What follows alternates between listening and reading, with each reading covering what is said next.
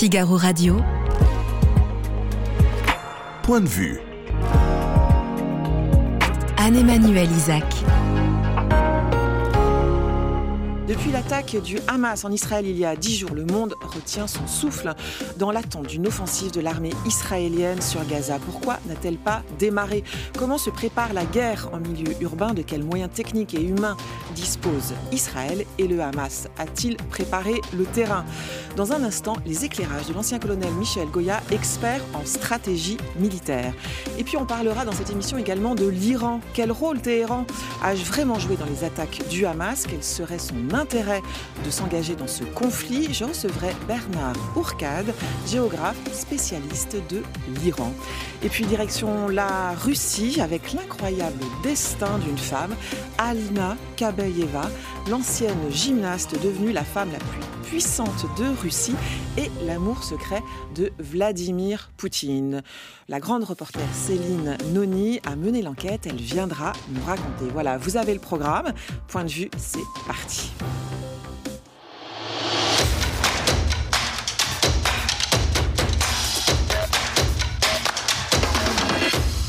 Bonjour Michel euh, Goya. Bonjour Anne-Emmanuel. Vous êtes ancien colonel des troupes marines. De marine. Êtes, de marine. Vous êtes expert en stratégie militaire. Vous êtes auteur de plusieurs ouvrages, dont Israël contre Hezbollah, chronique d'une défaite annoncée. C'est paru euh, il y a presque dix ans, en 2014, aux éditions du Rocher. Après les attaques du Hamas sur Israël, on s'attendait ces derniers jours à une réplique de l'État euh, hébreu sur la bande de Gaza. Pourquoi la riposte n'a-t-elle pas déjà démarré?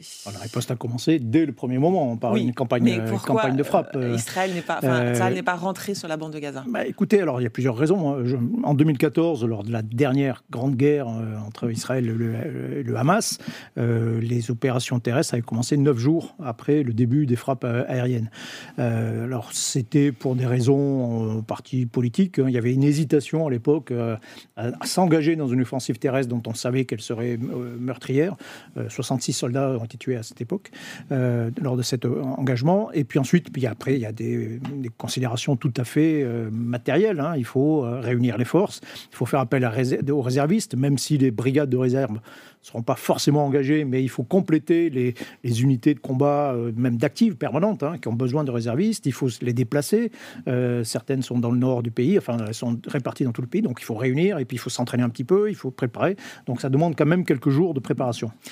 Pour le moment, euh, les Israéliens bombardent de façon massive hein, Gaza. quel sens ça a, ces bombardements? C'est une façon de, de préparer le terrain, quelque part? Alors, jusqu'à présent, on se contentait beaucoup de ça. C'est-à-dire, voilà, c'était une opération, c'était la guerre à distance. On prenait, les Israéliens prenaient le moins de risques possible. En réalité, ça pour fait partie de la doctrine, hein, c'est oui, ça, les Israéliens, hein, la distance, de préserver les, la vie humaine, hein, ça fait partie de leur oui, doctrine. Oui, tout à fait. Et euh, ils se disaient, bon, finalement, on peut contenir la menace, on les frappe, on, ils appelaient ça tondre le gazon, euh, cette stratégie de la tonte du gazon. Donc régulièrement, on lançait une campagne de frappe euh, et, et, ça suffisait. Donc on faisait quelques dégâts dans le Hamas et puis, et puis ça suffisait. Bon, la dernière fois, en 2014, ils ont considéré que pour détruire les tunnels qui étaient la véritable menace du moment, il fallait quand même aller un peu plus à l'intérieur. Mais ils ne sont pas allés très loin.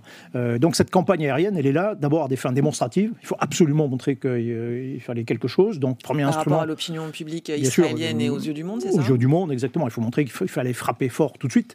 Euh, donc l'instrument le plus rapide pour ça, c'est toute la, la, force aérienne. Euh, puis vous avez ce qu'on appelle un plan de ciblage qui est prévu. Hein, tout, il y avait tout un plan. Gaza, c'est la zone la plus surveillée au monde. Hein. Vous avez quand les, les enfants de, de Gaza désignent des, dessinent des oiseaux, ils dessinent des, des, drones en réalité, parce que c'est les seules choses qui vont survoler, euh, survoler en permanence, en permanence de drones, écouter, voilà, c'est très surveillé. À partir de là, on fait des cibles, euh, et puis euh, au, lorsque le, le, feu vert est, est donné, bah, toute la force aérienne frappe toutes ces cibles qui sont prévues et qui sont suivies de, depuis longtemps. bon, au bout de quelques jours, bah, il n'y a plus de cibles, il faut faire passer autre chose. Le problème de cette campagne, alors l'avantage, c'est qu'on ne prend pas de risques. Euh, pour les soldats euh, israéliens, hein, tant qu'il n'y a pas d'avion qui est abattu. Euh, le, ces guerres-là étaient relativement peu risquées, malgré tout, aussi pour les civils, parce que euh, avec le, le, dôme de fer, le système de défense antiaérien, mmh. ils arrivaient à protéger à peu près la population civile. Et voilà, on lançait quelques, enfin, on lançait plusieurs milliers de raids aériens, et ça suffisait normalement à, à comment dire, à mater un peu à le, contenir. le Hamas, à, à, contenir l'ennemi. Puis Mais après, on a sauf que là, on en est n'est plus du tout dans cette dimension. Du tout dans cette dimension là. Non, non, dans complètement. une dimension même totalement inédite. Non, non, d'autant plus que, euh, comment dire, ces frappes aériennes, elles peuvent avoir euh, une certaine efficacité si euh, Israël a l'initiative. C'était le cas en 2012, en 2008, etc. Donc c'est les Israéliens qui frappent les premiers, ils surprennent le, Hamas. Donc là, ils, peuvent faire des dégâts. là, c'est pas du tout le cas. C'est-à-dire que là, le Hamas, bien évidemment, c'est qui a l'initiative des opérations. Donc ils ont bien évidemment anticipé. Ça, on est quasiment sûr de ça. Comme ils, ah ont, bah ils ont eu l'initiative sur l'attaque, ils ont forcément préparé le terrain sur ah bah, Gaza. Bien sûr, bien sûr. Et préparer le terrain sur Gaza, ça veut dire quoi Alors, ça veut dire déjà, où ils se sont préparés à la frappe, aux frappes aériennes, incontestablement. Euh, donc ça veut dire qu'ils sont en, dessous, de, ils sont dans Gaza, sous Gaza, dans les souterrains, les dans fameux les tunnels. Hein. Exactement. C'est quoi 500 km, c'est ça, de, de tunnels on, parle Une centaine de kilomètres. Une centaine de kilomètres. oui. Et donc ça veut dire ça, c'est le staff en fait du Hamas, enfin tous les ah chefs. Oui, les, les, dépôts, tout, enfin tout. Vous avez vraiment euh, tout un réseau de autour de, pardon, on appelle ça le métro aussi, sous Gaza. Euh, et puis vous avez ce qu'on appelle les tunnels offensifs, donc ces tunnels qui vont au-delà de la frontière et qui permettent de, s'infiltrer éventuellement. Donc ce que je veux dire, c'est que le 1, le Hamas, évidemment, ça a anticipé ses frappes et s'est protégé, et 2, il a évidemment aussi anticipé une offensive terrestre. Donc vous avez euh, tout le long de les 65 km de frontière, vous avez à peu près euh, allez, 20 000 combattants, 30 000 avec tous les alliés qui sont réunis et qui font ce qu'on appelle une défense de zone. C'est-à-dire? C'est-à-dire on répartit les secteurs. ils, ils ont six grands secteurs à l'intérieur des quartiers. Et à l'intérieur de chaque quartier, on découpe la zone et on dit voilà, dans les axes, il y a des mitrailleuses, tout, ce qui tire loin, les lance-missiles éventuellement, euh, des mortiers. On définit des zones pièges avait des blocs, enfin des, euh, des, bâtiments entiers qui sont piégés, donc personne n'y va. Et quand les Israéliens pénétreront, ils font tout exploser. Euh, vous avez dans les étages supérieurs un espace de manœuvre, vous mettez des, tireurs anti-chars qui vont tirer sur les toits des véhicules, c'est là où ils sont le plus faibles.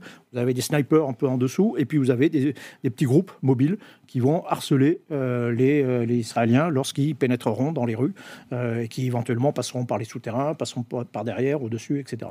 Donc ça, c'est une défense de zone. C'est pas une ligne Maginot, hein. mais c'est euh, tout ça est évidemment très préparé. Euh, le Hamas a aussi une infanterie très professionnelle et tout ça est vraiment très anticipé. Et ça, les Israéliens connaissent ces plans-là, puisque vous, vous nous, vous nous en parlez. Donc, ils ne sont pas inconnus non plus, non, non, bien sûr. Ces, plans. Non, non, bien sûr. Mais le problème de, des Israéliens, d'abord, c'est qu'ils ne s'attendaient pas à ça. ils ne s'attendaient pas à avoir à mener une, une, offensive terrestre de grande ampleur à, à, Gaza. C'était quelque chose qui était un peu, un peu oublié dans une armée qui n'a pas beaucoup de mémoire, en fait. Hein. C'est une armée très jeune. Pourquoi vous dites que ce n'est pas une, armée qui a de la mémoire? Alors, La particularité, c'est qu'il euh, y a beaucoup de réservistes. Oui, oui, oui non, mais c'est surtout c'est une armée d'appelés. Euh, c'est l'armée de conscription, et beaucoup. Euh, donc, jusqu'au niveau des, cadres de contact, des lieutenants, etc., ce sont des appelés. alors, ils font, les hommes font 32 mois de service, les, les femmes 24. mais ça reste une armée voilà, de, de, euh, jeunes, ce qui est très bien, mais euh, qui n'ont pas beaucoup d'expérience. Et puis même l'encadrement supérieur est lui-même assez réduit et lui-même assez jeune. Donc je veux dire par là, c'est que le dernier combat terrestre important a eu lieu il y a neuf mois, et vous n'avez plus dans l'armée israélienne euh, de gens qui ont la mémoire, c'est ça, qui ont la mémoire, qui ont la mémoire des combats, qui ont l'expérience. Donc ils sont obligés éternellement de se, de, se, réentraîner, de s'entraîner permanent. Mmh. un officier israélien me disait mais nous ce qu'on vous envie, c'est vos vieux soldats, vos vieux caporal vos vieux sergents. Alors c'est à partir de 26 ans, quoi, 27 ans. Euh, on est vieux soldats. Euh, et nous, on n'a pas ça. Donc, on est obligé de réinventer l'eau chaude en permanence. Et puis, et puis ça a d'autres défauts. Juste un, exemple. Dans les services de renseignement israéliens, de l'armée, le Haman, euh, vous avez plein de jeunes effectivement. Alors, l'avantage du service militaire, c'est qu'ils peuvent récupérer plein d'étudiants très brillants. et avec ça, ils font de la guerre électronique. ils sont très forts pour ça. L'unité 8200 qui, qui surveille tout Gaza. mais ces, ces gens-là, ils sont jeunes, ils ont absolument euh, techniquement, ils sont très bons. Mmh. Euh, ils sont du 21e siècle, mais ils n'ont ils ont, pas la mémoire ou la, technique du 20e siècle, entre guillemets, de la guerre du 20e. Oui, euh, oui, en grande partie. Et dans, le renseignement, par exemple, ben, ils connaissent absolument pas les, rouages. Ils sont incapables de se mettre dans la tête des vieux, entre guillemets, palestiniens, qui, des cadres du Hamas qui sont en face d'eux. donc tout ça, ça, leur échappe. D'où certaines superficialités dans, dans l'approche. Et puis, d'une manière générale, je veux dire, les forces terrestres, les forces qui vont mener à l'assaut, ça n'a pas été la priorité. La priorité, c'était justement cette capacité de frappe à distance, les forces aériennes, les, euh, drones, la barrière elle-même, la surveillance, le, le, dôme de fer, les défenses antiaériennes. C'était ça le modèle. C'est ça qui a une guerre très technologique en oui, fait. Tout à fait. Alors que le euh, Hamas est plus dans une, un combat au corps à corps. Bah, par la force des choses, par, hein, par, la force des choses, mais ils ont réussi à euh, s'adapter véritablement à leur ennemi et ils ont réussi ce que l'impensable, c'est-à-dire à trouer tous ce système, a troué cette, cette barrière pour aller frapper très fort et elle a provoqué l'horreur sur le territoire israélien, ce qui oblige du coup les Israéliens, oui, à revenir à une forme de guerre plus classique pour laquelle bah, ils n'ont pas beaucoup investi en réalité. Alors vous disiez que Hamas était en permanence, pas Hamas, mais le Gaza, Gaza était en permanence surveillé par, les drones. Alors néanmoins, il y a eu un peu des trous dans la raquette, si on peut dire, puisque il s'est passé ce qui s'est passé le, le, 7 octobre. Euh, certains spécialistes, euh, je crois qu'il y a une, une réplique, entre guillemets, de Gaza en Israël, euh, avec 600 bâtiments, c'est ça, enfin une reproduction, hein, c'est ça, où les, les, soldats s'entraînent, c'est ça, à, ce, combat de, de rue? Euh, oui, alors on a tout ça, ça hein. on a ça en France, euh, on a ça dans tous les pays. Oui, C'est-à-dire que, euh, oui, oui, donc ils ont, ils ont reproduit une zone, un village ou une ville, petite ville d'entraînement, dans laquelle avec les spécificités de, cette ville de Gaza. Oui, ça, oui, qui ressemble en fait à toutes les villes de la région, hein, de villes arabes en particulier, ou Gaza. Donc c'est un modèle réduit, si vous voulez, où tous les soldats s'entraînent parce que c'est c'est un combat qui est très compliqué, qui est très spécifique, qui demande beaucoup de savoir-faire, et, et, donc oui, il n'y a pas 36 solutions il faut s'entraîner. Le, combat urbain, c'est un des plus difficiles finalement, c'est ça? Oui, c'est très difficile. C'est très difficile parce que, euh, d'abord, parce que le défenseur est très avantagé. Il est avantagé par les murs, euh, par les trous, par les tunnels. Ben, C'est-à-dire que ça réduit considérablement toute la puissance de feu que vous pouvez avoir sur lui. Euh, le Hamas serait en rase campagne, il n'y aurait aucun problème. Le Hamas serait rasé, serait détruit impitoyablement. Là, c'est pas le cas. Là, on peut balancer des bombes pendant des mois, ça ne détruira pas le Hamas. ensuite, vous avez la population. oui, la question des civils. Bien sûr, non, mais 90% des gens que, les Israéliens vont voir euh, face à cela, Israéliens vont voir face à eux sont des civils.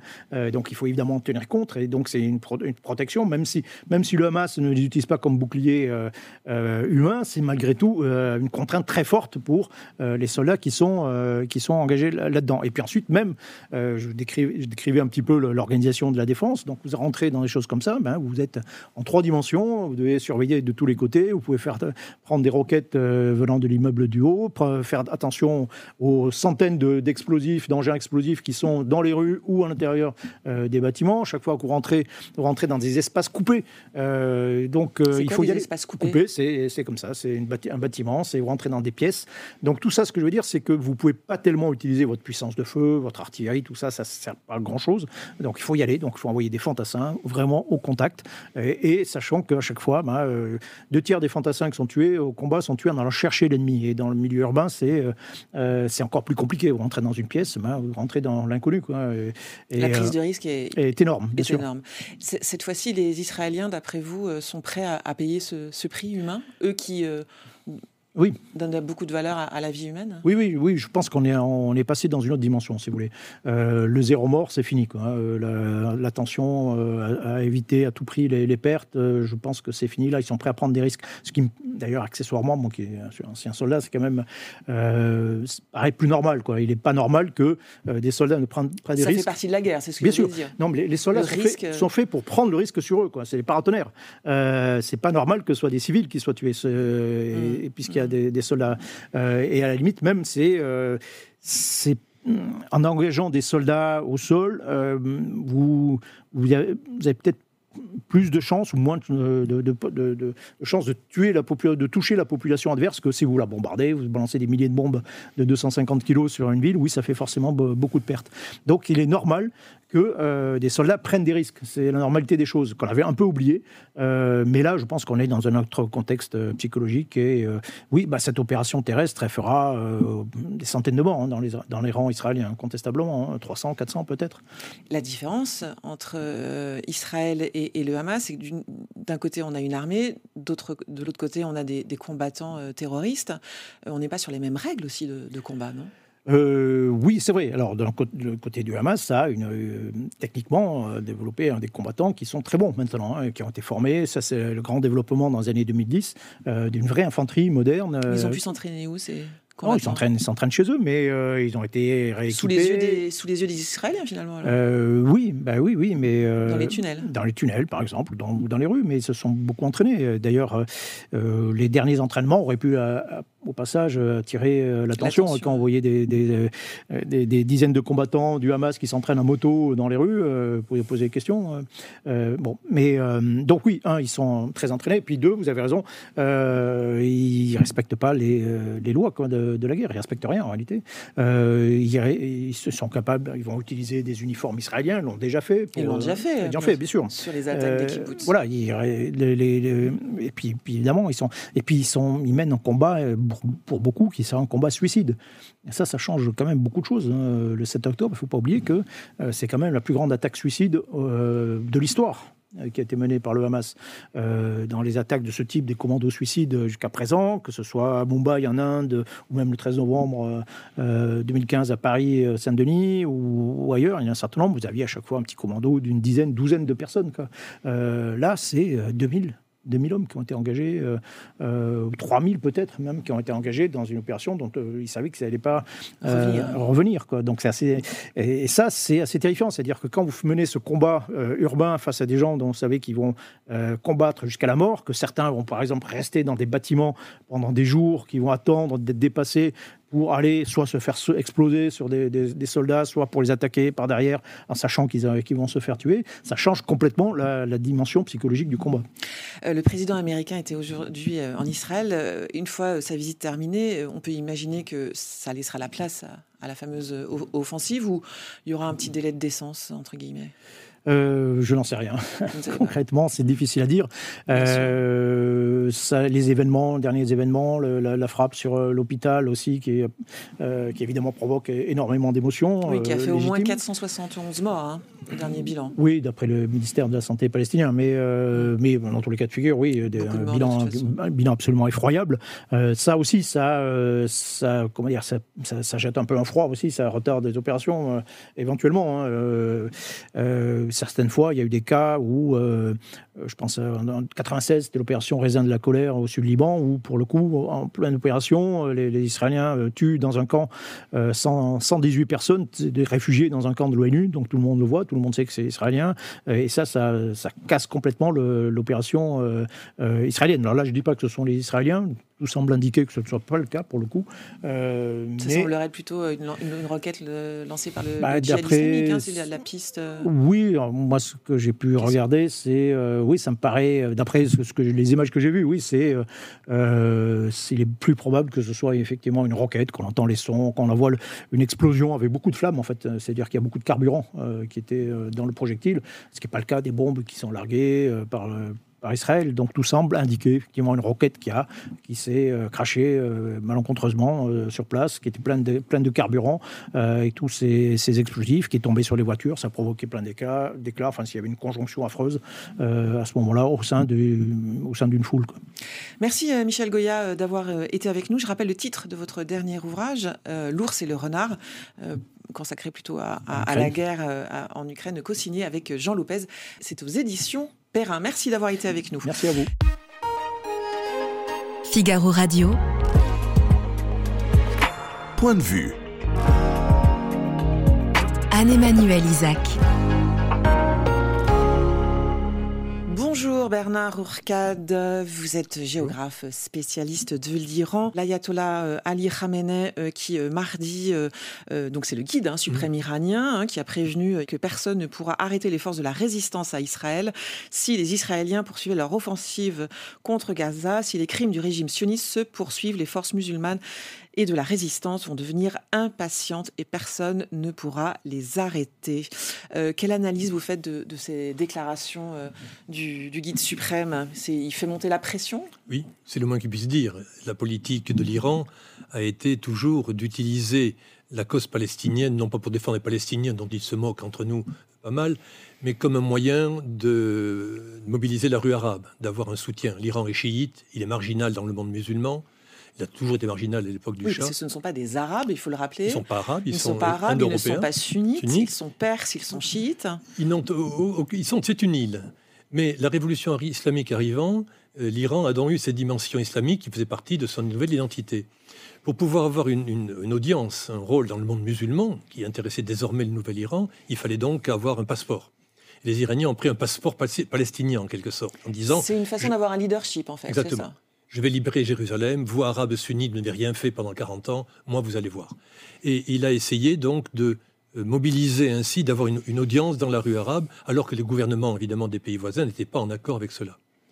Euh, Yasser Arafat a été le premier leader étranger à visiter l'Iran islamique le lendemain de la victoire de Roménie. Mais donc aujourd'hui, cette identité euh, de défendre les, Palestiniens, c'est l'ADN un peu de l'Iran traditionnel depuis 40 ans. Aujourd'hui, qu'il y a une crise majeure, et c'est pas la première fois. L'Iran des mollahs. L'Iran des mollahs. Et donc, ils disent attention, si, si, Israël attaque Gaza de façon massive, j'ai des forces, et vous les connaissez, du Hezbollah en Irak, les milices très puissantes qui ont tenu euh, Daesh en échec, qui ont maintenu Bachar el-Assad au pouvoir. Le Hezbollah, à plusieurs reprises en 2006, a été très efficace contre Israël. Je peux faire beaucoup de mal. Donc, retenez-moi où je fais un malheur. Ne rentrez pas à Gaza où je fais un malheur. Et ça fait partie de la stratégie iranienne. De montrer sa force. Mais c'est à prendre réellement au sérieux? C'est là qu'il faut voir pourquoi tout cela. Il est évident que s'il y a une guerre, si le Hezbollah et les, forces iraniennes entrent en action, ça fera beaucoup de morts. Hein.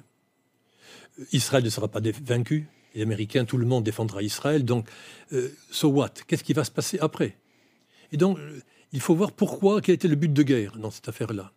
Et je crois qu'on n'est pas en 2006, on n'est plus euh, il y a dix ans. Et mon analyse est un peu celle-ci. Aujourd'hui, l'Iran a été affaibli. Les émeutes des jeunes femmes l'an dernier ont montré au gouvernement iranien qu'il n'y a pas de consensus national qui les défend très fortement. Donc il y a un problème intérieur. Et le but aujourd'hui de l'Iran, ce n'est pas de sauver le peuple palestinien, mais de sauver la République islamique, qui est vraiment en danger. À, travers, à travers la cause palestine, palestinienne mais ils sont embarqués dans une affaire un peu compliquée. Ils veulent sauver, le but, c'est sauver la République islamique. Pour ça, il faut trouver un accord avec les voisins, l'Arabie saoudite, via les Chinois. Et donc, pour l'Iran, il faut stabiliser les choses. Avec les Américains, récemment, ils ont fait un deal. Ils ont échangé des otages, etc. C'est pas fini, mais ils ont montré de bonne volonté l'Iran se retire et a constaté que sa politique euh, d'agression tous azimuts, du Yémen au Hezbollah, à, la Syrie, à l'Irak, etc., n'était pas profitable et risquait d'affaiblir la République islamique d'Iran. Donc que faire aujourd'hui pour sauver la République islamique d'Iran? Est-ce multiplier les attaques ici et là comme jadis? Non, à l'évidence. Ils ont tiré les leçons. Et donc, pour eux, de nouer avec l'Arabie saoudite, et donc sous l'égide de la Chine, redévelopper l'économie, apaiser les, tensions est un élément important. Mais il est important que l'Iran ne perde pas son identité. Il dit d'accord avec les, Saoudiens. Vous faites un accord avec Israël. Je suis contre. Je suis opposé à cela. Mais enfin, ça se fera de facto, je ne peux rien y faire. Mais donnant, donnant. La cause palestinienne est une cause qui fait exploser tout le monde depuis des années. S'il n'y a pas une solution là-dessus, ça n'ira pas entre nous on ne sera pas d'accord et notre nécessaire coexistence va, va éclater. Par ailleurs, je défends les Palestiniens pour le principe. Je ne suis pas d'accord avec Israël. Et je veux maintenir chaude la menace que je fais exercer, la dissuasion, garder mon action de, de pays de l'axe de la résistance. Euh, Georges Malbruno, dans le Figaro, je crois, de ce matin ou d'hier, mhm. euh, insistait sur le fait que l'axe de la résistance est tellement important de l'identité de la République islamique d'Iran. Qu'est-ce que ça signifie, l'axe de la résistance? À une époque où, euh, concrètement, la, cause palestinienne avait disparu de l'agenda depuis, depuis 15 ans. Et les Iraniens disaient, ayant perdu sur tous les fronts, je resterai au moins celui qui défendra la cause palestinienne. Alors, il y a moi, Iran, l'Irak, un peu dominé, la Syrie, bien obligé, l'Algérie un petit peu, quelques pays par-ci par-là.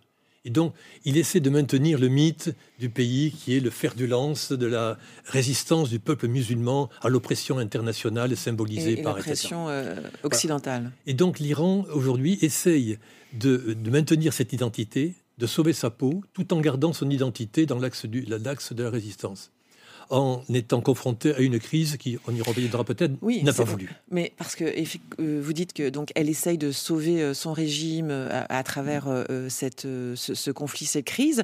Néanmoins, le pays traverse une, crise économique très grave, une inflation, je crois, de plus de 200% Oui, oui, c'est énorme. C'est énorme les Iraniens ne crèvent pas de faim, mais presque. La classe moyenne iranienne qui avait espoir en 2015, de, après l'accord sur le nucléaire, d'avoir des investissements, les, investissements français notamment est très important, tout ceci c'est fini.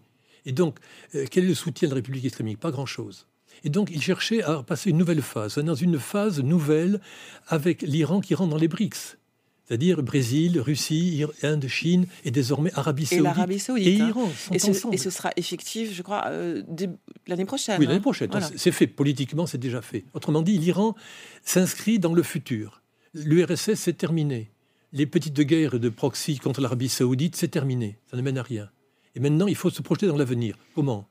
Le problème, c'est qu'avec l'Iran, le pire n'est jamais impossible. Et il y a en Iran des gens qui sont va en guerre, et ça existe bien. Et donc, on se demande pourquoi, c'est la question que je me pose. Pourquoi cette guerre du Hamas? Pourquoi le Hamas, qui n'est pas contrôlé par l'Iran? Les Iraniens, on dit sans arrêt. Justement, on a, beaucoup entendu là ces derniers temps. Le Wall Street Journal a dit euh, que euh, l'Iran aurait donné son accord pour l'opération du Hamas contre Israël. Oui, oui. Qu'est-ce qui est juste Qu'est-ce qu'on sait Qu'est-ce qu'on ne sait pas Qu'est-ce qu'on peut dire Je n'étais pas à Beyrouth sous la table des négociateurs. Oui, on parle d'une réunion à Beyrouth, hein, c'était le 2 octobre entre Hamas, Hezbollah, Djihad islamique. Hein, tout, le monde y était. Tout le monde y était. Tout le monde y était. Parce que pour expliquer peut-être, sachant que les choses avec la politique israélienne dans les territoires, etc., il y avait une tension très très forte autour des Palestiniens qui allait exploser quelque part.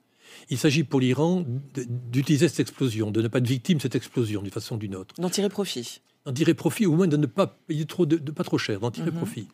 Donc que l'Iran ait préparé le Hamas à une attaque sérieuse, il les a instruits pendant des années, financés militairement, conseillés. Et encore dernièrement Jusqu'à maintenant, ça n'arrête pas. Ça faisait partie des investissements militaires et politiques de l'Iran. Même chose pour le Hezbollah. Pourquoi? Et donc, c'était prêt. Donc, qu'il y a quelques jours, les Iraniens aient fait un peu le point. Où en êtes-vous? Et pour montrer que la cause palestinienne, il fallait la mettre sur la table. Pour obliger l'Arabie saoudite à le deal, à investir sur les, Palestiniens. L'Arabie saoudite se moque des Palestiniens. L'Iran leur dit, vous devez vous, y intéresser. Seul vous, Arabie saoudite, avez la capacité de trouver une solution, de forcer Israël à une solution. Pour montrer que la cause palestinienne, que la résistance palestinienne existe toujours, le Hamas pouvait très bien lancer une attaque, comme il en fait régulièrement, pour dire je suis toujours là. Ce que je n'explique pas, c'est qu'ils aient utilisé des méthodes de Daesh. C'est-à-dire, des crimes contre l'humanité, des massacres, dégorger des, des, civils, des, enfants, etc. Des, enfants, des, choses absolument épouvantables décapités. qui ne se sont jamais faits. Les Israéliens, le, Hamas, ne faisait pas ce genre d'action. Actions terroristes, il y en a eu beaucoup, hélas. C'est-à-dire cibler de façon ponctuelle euh, euh, un groupe de gens, 20, 30 morts, mais pas un massacre comme ça s'est produit, qui oblige Israël à réagir et le monde entier et à, réagir. de façon très forte. Suicide et Hamas savait qu'il mourrait dans cette affaire-là. Parce que quelle que soit l'issue de ce drame, le Hamas sera été maintenant euh, euh, un petit genou à terre, et l'Iran, qui l'a aidé pendant dix ans, ne pourra plus reconstruire une force militaire crédible avant encore dix ans. Autrement dit, le Hamas est mort politiquement. C'était un fusil à un coup. L'Iran avait deux fusils à un coup, le Hezbollah et le Hamas. Ces deux fusils étaient une vraie menace, une vraie force de dissuasion, plus que le nucléaire, auquel personne ne croyait. Mais le Hamas a utilisé son coup comme cela, et de façon idiote politiquement stupide et dramatique pour les Israéliens, pour les, les, Gazaouis, on le voit aujourd'hui, et pour le Hamas politiquement. C'est pour cela que je crois que quand, lorsque les Iraniens disent nous n'étions pas derrière l'événement, je crois que c'est vrai. Vous pensez que c'est vrai? Mais euh, maintenant que c'est fait, qu'est-ce qui, qu'est-ce qui, pourquoi ça a été fait? Ça, je n'en sais rien. Une, la grande question, c'est pourquoi ils ont lancé ça? Privant l'Iran en quelque sorte d'une arme. Il n'en a plus qu'une, le Hezbollah. Mais ça veut dire que oui, le Hamas est moins sous la coupe de l'Iran qu'on pouvait l'imaginer. Oui, l'Iran n'a jamais été vraiment, il a été comme cela, il était un peu indépendant. Mais pourquoi cela? Je ne suis pas spécialiste du Hamas pour pouvoir vous répondre, mais c'est une grande question. La question aujourd'hui, c'est que l'Iran, dont dispose avec le Hezbollah d'une force autrement plus puissante que le, Hamas. De, de quel euh, Ils ont une expérience militaire exceptionnelle. Le Hezbollah. Le Hezbollah. Une vraie armée, dans un vrai État, avec des capacités militaires sophistiquées, des armes sophistiquées formées par l'Iran.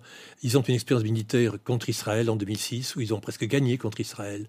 Euh, en Syrie, pendant dix ans, ils ont combattu euh, pour euh, Daesh et les, forces démocratiques du...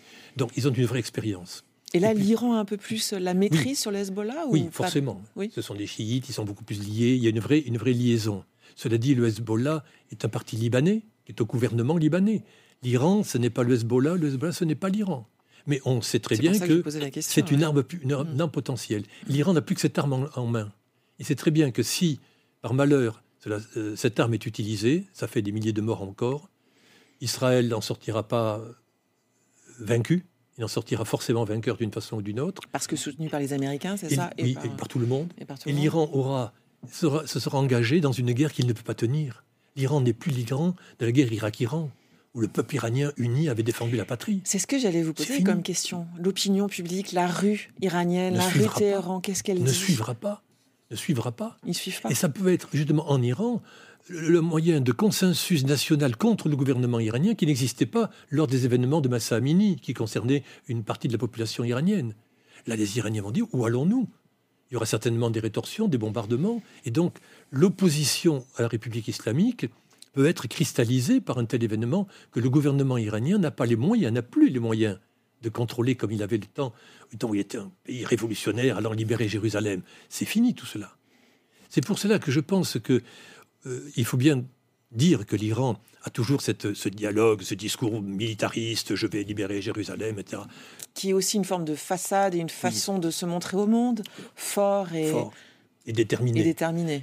C'est son rôle. Et quand on est en guerre, il faut montrer fort et déterminé. Une forme d'image, Chaque combattant fait cela. Ça, c'est de mm. bonne guerre. Mm. Ça, ne compte pas. Mm. Voyons simplement la réalité des rapports de force. Aujourd'hui, le rapport de force n'est pas en moyenne en faveur de l'Iran, qui a donc intérêt à garder le fusil à un coup qui lui reste du Hamas, du Hezbollah, entre ses mains, parce que c'est un moyen de pression. Et le drame actuel forcera peut-être l'Arabie saoudite, qui voit que tout le Moyen-Orient est en feu, on ne sait pas où ça va se passer d'une minute à l'autre, on ne voit pas vraiment ce que ça peut aller, et tout le monde y Tout le monde est un peu au bord du précipice, là, il y a une forme... Et donc, l'Iran dit, euh, je n'ai pas prévu que l'attaque du Hamas soit de cette nature-là peut-être, c'est fait. Maintenant, on ne peut pas laisser les choses en l'état. Il faut une décision politique.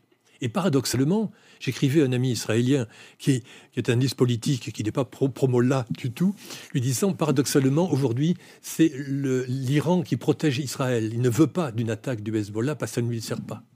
Il m'a dit, tu as raison, mais on ne sait jamais avec les Iraniens. Il n'a pas tort non plus. Mais donc, on peut poser... les, Iraniens pourraient être, euh, pour être entendus, parce que quand même, voilà, vous le disiez, euh, le Hezbollah, c'est un parti libanais. libanais l'Arabie saoudite sait qu'il faut faire quelque chose, est obligé de rentrer dans le jeu, ne peut pas rester disant ça ne me concerne pas. Ils sont obligés d'y être et d'être un acteur important. Ils sont déterminants en Irak, en Syrie, dans toute la région. L'Arabie saoudite est au Sahel, infiniment plus puissante que l'Iran. Donc, on a une redistribution des cartes. Il ne faudrait pas se laisser berner par le fait que l'Iran est un pays islamique révolutionnaire et reprendre les discours d'Ahmadinejad d'il y a 20 ans. On n'est plus dans ce contexte-là. On n'est plus dans ce contexte-là. L'Iran est fragile, a été fragilisé, a peur pour l'avenir de la République islamique et donc ceux qui défendent la République islamique hmm. essayent de défendre et de sauver ce qui peut. A peur pour sa survie et fragilisé euh, sur le plan euh, intérieur et sur le plan euh, économique. Et national, parce que là, l'aspect islamique est en danger, bien évidemment. Hein. Les gens au pouvoir en Iran, le clergé gardien de la Révolution, sont en, en bonne position. Si ça se passait, ils n'auraient pas les moyens de gagner. Et par ailleurs, la nation iranienne les Iraniens sont indépendants, sont des peuples libres, ont envie de vivre aujourd'hui tranquillement. Ils ne veulent pas avoir les conséquences d'une guerre qui n'est pas la leur. Mmh, qui est menée par, euh, par les turbans, si je puis dire. Par les turbans, et actuellement, c'est bien loin de chez eux. Donc, euh, euh, libérer Jérusalem, certainement, mais à quel prix Dernière euh, question, est-ce que ces événements peuvent impacter euh, la vie euh, des, otages français qui sont là-bas? On a quatre otages français qui sont détenus en Iran, Cécile Colère, son compagnon Jacques Paris, Louis Arnaud et un autre ressortissant dont on n'a pas l'identité. L'Iran utilise ces méthodes de voyous de façon permanente. Il n'y a pas que le Hamas qui prend des otages, les Iraniens utilisent ça depuis des années. C'est ignoble, stupide, politiquement inutile. C'est un business. Hein, c'est un business, même pas parce que avec les Américains, ils ont échangé quelques trucs, mais ce n'est pas la question des otages. Otages, c'est uniquement une question pour embêter le voisin, alors que les vraies discussions, elles sont économiques, financières ou politiques, et les otages n'entrent pas en ligne de compte, je ne crois pas, là-dedans. Mais il est évident qu'ils euh, font partie, euh, comme tous les otages, de, cette tension ignoble qui existe dans toute la région et qui peut, qui peut déraper. Certes, l'Iran n'a pas intérêt à une guerre, ne veut pas une guerre, j'en suis persuadé, hein, mais euh, il y a tellement d'irrationalité, de ressenti d'absurdité, de, gens qui veulent en découdre, et qui pensent qu'une bonne guerre résoudrait la situation, que euh, je ne sais pas. Et je viens de vous parler maintenant pendant un quart d'heure de choses euh, que l'on ne maîtrise pas du tout. Et je suis très gêné de parler de cela parce que euh, on étale son ignorance. On est, sûr, on est, sûr, de rien, mais vous avez donné quand même quelques éléments de, de, réflexion et quelques pistes. Merci Bernard Ourcade. Figaro Radio. Point de vue. Anne-Emmanuel Isaac. Bonjour euh, Céline Noni, vous êtes grand reporter à l'équipe. Vous avez été la correspondante hein, de l'équipe euh, à Moscou et vous êtes l'auteur de ce livre, Alina, l'amour secret de, Poutine aux éditions Artaud. Comment Vladimir Poutine et, Alina Kabayeva se rencontrent pour la première fois? La première fois, c'est une euh, cérémonie officielle qui se déroule en 2001, juste après les Jeux olympiques de Sydney, où Alina Kabayeva remporte une médaille de bronze ce qui pour elle est un échec parce qu'elle elle était très largement favorite pour le titre. Euh, et en fait, tous les médaillés de l'équipe euh, russe sont invités au Kremlin. C'est la traditionnelle. C'est la traditionnelle remise, remise des médailles euh, par le pouvoir auprès des, des héros sportifs de la nation. Elle, c'est une jeune fille donc euh, qui est née, c'est ça, en 83. Donc euh, à cette époque-là, elle a donc. Euh, elle a à peine 18 ans. À peine 18 ans. Mm. c'est une star hein, de la gymnastique rythmique et, sportive avec un très très beau palmarès. Hein. Oui. Elle a, elle a un palmarès incroyable. C'est une, c'est une jeune prodige de, son sport, puisque lorsqu'elle débute sur la scène internationale par les, championnats d'Europe en 1998, elle a 15 ans et elle est directement sacrée championne d'Europe. Jusqu'aux Jeux Olympiques, elle gagne toutes les compétitions majeures. 2000, euh, donc les Jeux Olympiques sont son premier accro. Il y en aura d'autres, notamment un contrôle positif, euh, un contrôle de, dopage. Elle sera suspendue d'ailleurs pour ça en 2001, mais elle continuera sa carrière jusqu'à devenir championne olympique en 2004. Alors vous, vous l'avez rencontrée, vous l'avez côtoyée, mhm. vous, l'avez, vous avez échangé avec elle, j'imagine Oui, directement? Pendant, oui, pendant sa carrière, bien sûr. Parce que donc vous, c'était euh, le, domaine que vous euh, couvriez pour l'équipe. Hein, Exactement, c'est un, c'est un des sports que, d'abord, c'est un sport que j'ai pratiqué. Vous êtes vous-même euh, ancienne gymnaste. Exactement, ancienne internationale, et, et c'est effectivement un des sports que je couvrais pour l'équipe. donc vous l'avez connu très, tout de suite. Tout de suite, 98, les championnats d'Europe, quand elle les gagne, je suis à Porto, donc. Vous voyez la jeune prodige éclore, en fait. Hein, Exactement. On l'avait déjà vu en France une première elle était venue sur un tournoi euh, alors qu'elle était encore junior à Calais. Euh, et derrière moi, en fait, j'ai cette chance incroyable de suivre toute sa carrière. Euh, du fait que j'ai pratiqué ce sport et que je connais la Russie et que je parle russe, j'ai eu accès aux entraînements pendant des années. Euh, bon, après, son entraîneur s'est un peu fâché avec moi, donc j'avais moins accès. mais, euh, mais pour le coup, oui, j'ai eu cette chance de suivre toute sa carrière. Et quel, euh, quel ressenti vous avez face à, cette jeune fille, cette jeune femme Quels sont ses traits de caractère Elle est adorable. À, quoi elle, est, elle est adorable, elle est solaire, elle est, elle est très accessible. Euh, ce qui du coup cause le paradoxe actuel, enfin en tout cas depuis 2014, parce que depuis 2014, elle a euh, totalement disparu ou presque des radars, alors que à cette période-là, euh, effectivement, ça, n'est jamais difficile d'aller vers elle, de lui parler, de l'aborder, que ce soit pour les journalistes, que ce soit pour les fans, puisque puisqu'elle est effectivement une, vraie star à la fois dans son sport, mais aussi dans son pays. quand elle est championne olympique en 2004, euh, ça devient... Euh, elle est très très populaire. Ah, c'est une, c'est une icône vraiment dans le pays. Elle, elle, fait les couvertures de magazines, elle est invitée partout. Euh, euh, c'est vraiment euh, une star. Ah, c'est vraiment une star. C'est Mbappé chez nous, quoi. Elle, euh, elle vient d'où, Alina Kabayeva? Quelles sont ses origines, son milieu familial? Alors, c'est une jeune femme qui est née en, à Tashkent, c'est l'Ouzbékistan. Euh, en Ouzbékistan, exactement. Euh, dans une famille de sportifs, puisque euh, alors sa mère ne l'a pas fait en tant que professionnelle, mais était une ancienne basketteuse. Son père était un footballeur professionnel, donc elle a pas mal voyagé étant, étant gamine parce que, au gré des contrats de, de, son père, qui a sillonné un petit peu toute l'URSS, c'est important de rappeler que c'est l'URSS à l'époque. Pourquoi c'est important de le rappeler? Parce que, que c'est comme ça qu'elle a grandi et que aujourd'hui Aujourd'hui, elle est russe, elle est, elle est fondamentalement russe, mais c'est très récent. Euh, c'est-à-dire que même euh, encore en, 2004, ou même quand elle est, euh, après sa carrière, élue à la Douma, elle est élue députée du Tatarstan, qui est la république d'origine de son père. à ce moment-là, elle explique encore qu'elle se sent ouzbek, elle se sent euh, elle se sent tatar euh, par les origines, par son père. sa mère est, totalement orthodoxe, mais, et son père la, famille est, musulmane par son père, hein, c'est ça que ça veut dire? Exactement, exactement. Alors elle s'est fait baptiser juste avant les Jeux Olympiques de 2004. Donc elle est orthodoxe. Mais effectivement, il faut, il faut bien se rappeler que euh, à la fin de l'URSS en 92, tous les citoyens de, du pays ont pu entre guillemets, choisir euh, leur république. Mhm. Et c'est là seulement qu'elle a opté pour, euh, pour la Russie. Pour la Russie. pourquoi elle a choisi la Russie? Parce qu'elle était... Alors, il y a sans doute plusieurs raisons, mais parce que, euh, parce que le centre national était, était à Moscou. Euh, son entraîneur, euh, qui, qui, qui, est une femme très présente tout au, tout au long de, de, sa hein, carrière d'ailleurs, on le voit et dans sa vie. Livre, hein, Oui, mère Macrel même un peu.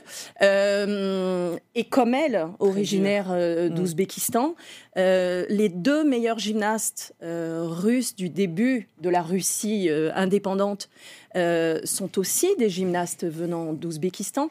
Donc c'est, en fait, on a fait, euh, voilà, c'est une espèce de, de village euh, ouzbek au sein de la, de la, Russie, mais qui très vite a totalement adopté euh, la Russie. La Russie. Euh, l'idylle euh, entre Vladimir Poutine et Alina Bayeva est, révélée par un journal russe en, 2008, mm. qui ferme assez vite après cette, cette révélation. Cette, cette relation n'a jamais été officialisée. Quelles sont les, les raisons Pourquoi Vladimir Poutine ne n'officialise pas? Alors, on peut imaginer pas mal de choses. Euh, en l'occurrence, c'est vrai que l'année 2014 euh, semblait euh, assez idéale pour révéler, puisque un an avant, il, divorce officiellement, parce qu'en 2008, il faut quand même se souvenir qu'il est marié. Il est marié, il a deux filles. Il a deux filles. Alors, il en a même une troisième qu'il qui, n'a pas reconnue. Mais en 2014, effectivement, on se dit, il a divorcé. Euh, elle, ça aurait pu être une question, euh, ayant été baptisée, est orthodoxe. Euh, on pense d'ailleurs que la relation sera officialisée au moment des Jeux Olympiques à Sochi, sauf qu'elle est avant-dernière relayeuse de la flamme olympique et donc pas dans la tribune officielle avec, avec Vladimir Poutine. ensuite, Ensuite, il ne faut pas oublier que Vladimir Poutine, c'est un ancien un agent du KGB. Donc c'est le secret avant euh, tout, c'est ça? C'est le secret avant tout. Euh, sa vie est totalement compartimentée. Et puis, euh, il a, depuis son arrivée au pouvoir, grâce notamment à l'Église orthodoxe, puisqu'il est vraiment, il prône les valeurs conservatrices de l'Église orthodoxe, il a choisi d'incarner presque physiquement son pays. Pour lui, la présence d'une femme, il l'a déjà dit très régulièrement, euh, ça brouille le message politique.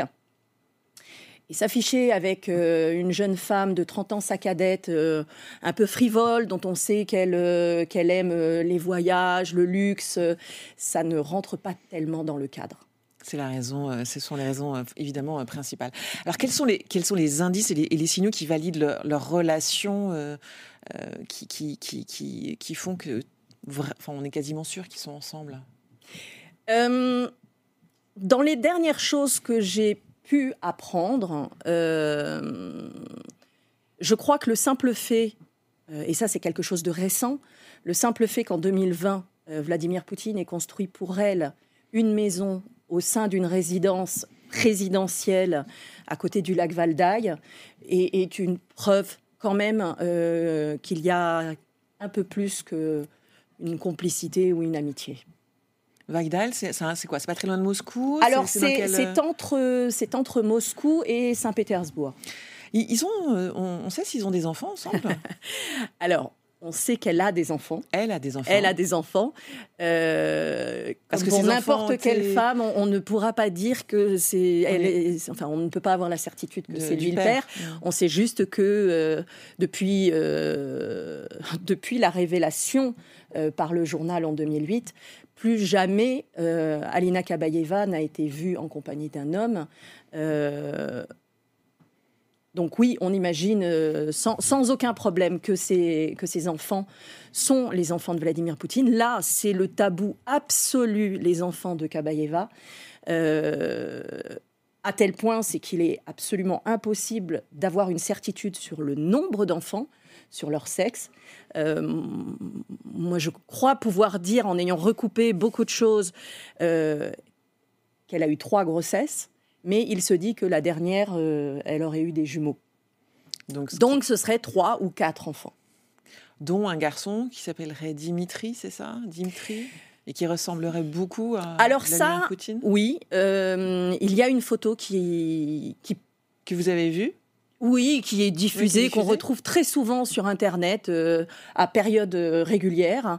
il y a quand même un, journaliste russe indépendant qui d'ailleurs, pour, ses, pour ses reportages, ses écrits, vit maintenant en exil en Bulgarie, qui a démenti euh, le fait que ce serait le, fils de Vladimir Poutine euh, et, de Kabayeva, d'ailleurs, ce ne serait pas non plus le fils de, de, Kabayeva, euh, c'est, un, ce serait l'enfant d'un, d'un pop. Et alors, qu'est-ce, qui s'est passé pour elle depuis le déclenchement de la, guerre en, Ukraine elle, a pas mal vécu, notamment, vous le racontez dans votre livre, dans le Tessin, en Suisse mm-hmm. et, près de Genève aussi, hein, je crois. Hein. Oui, alors elle a vécu, euh, elle avait aussi un appartement euh, en Israël, euh, elle a une propriété, enfin elle a. Elle est très riche, cette femme. Non, alors c'est ça, tout, tout, le système de Vladimir Poutine est basé sur le fait que lui n'a quasiment rien. officiellement. Officiellement, et en l'occurrence, Alina Kabayeva, officiellement n'a pas grand-chose. En revanche, les amis euh, oligarques de, Vladimir Poutine, eux sont particulièrement généreux. Euh, à la fois en invitant Kabayeva un peu partout dans le monde, euh, donc notamment dans une, dans une grande propriété du sud de la France.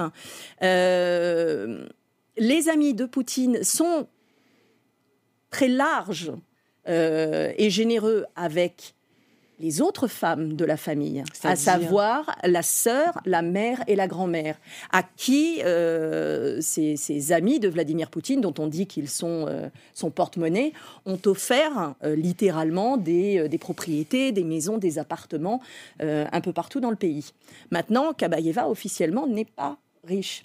Elle a un salaire euh, extravagant pour son, son, poste de directrice d'un consortium, euh, d'une holding, euh, le NMG, puisque c'est de l'ordre de quasiment 9 millions d'euros annuels pour ne pas y faire grand-chose, il faut bien le dire. mais c'est à peu près tout. C'est à peu près tout. Et avec ces 9 millions, elle ne peut pas, de toute manière, elle, acheter grand-chose. Euh, alors, c'est, ce qui est assez fascinant aussi, hein, c'est que vous l'avez connue, euh, elle rêvait, elle était sous les projecteurs, elle rêvait, je crois, de, cinéma. Mm. Et donc, c'est l'histoire euh, d'une femme qui était, ou d'une jeune femme qui était en pleine lumière et qui est passée finalement dans l'ombre la, plus totale. Exactement. Et cette bascule s'opère très précisément en 2014. Avant ça, donc quand elle arrête sa carrière, elle est donc élue à la Douma, donc elle fait de la politique. Là encore, on ne peut pas dire qu'elle ait été particulièrement assidue euh, dans ce rôle, mais elle est encore euh, dans, dans, la lumière d'une certaine manière. Euh, en 2014, c'est elle qui demande à écourter son mandat. Donc elle arrête la politique, elle est nommée à la tête du NMG. Et effectivement, à partir de ce moment-là, elle disparaît quasiment de la circulation. Les seuls moments où réellement on la voit réapparaître, euh, euh, c'est pour le festival qui porte son nom, qui qui est un, un festival de gymnastique euh, à travers la fondation caritative qu'elle a, qu'elle a créée. Euh, et ce sont les seuls moments où on la voit. C'est d'ailleurs comme ça, après le déclenchement de la guerre, euh, qu'on a su qu'elle était de retour en Russie, puisqu'elle a assisté effectivement au festival Alina. Pour conclure, et, assez rapidement, l'enquête a été facile à mener? Vous avez des difficultés? Personne ne vous a parlé? Alors, personne ne voulait vous parler? Alors, personne ne voulait me parler, ou presque, mais euh, mais avec euh, avec un peu de persévérance et, de conviction, j'ai fini par avoir des choses. L'une des autres grosses difficultés, c'est que euh, tout s'est fait à distance du fait de la guerre. Du fait de la guerre. Donc, mmh. Bon, tout ce qui concernait la première partie de sa vie, euh, sa carrière sportive, ça, c'était pas très difficile puisque je l'avais vécu. Euh, pour la suite, euh, ouais, j'ai bien galéré. C'est une enquête assez compliquée, en Exactement. merci beaucoup, Céline Noni. Je rappelle le titre de votre livre, Alina, l'amour secret de Poutine, enquête sur la femme la plus puissante de Russie. C'est aux éditions Artaud. Merci, merci d'avoir été avec nous.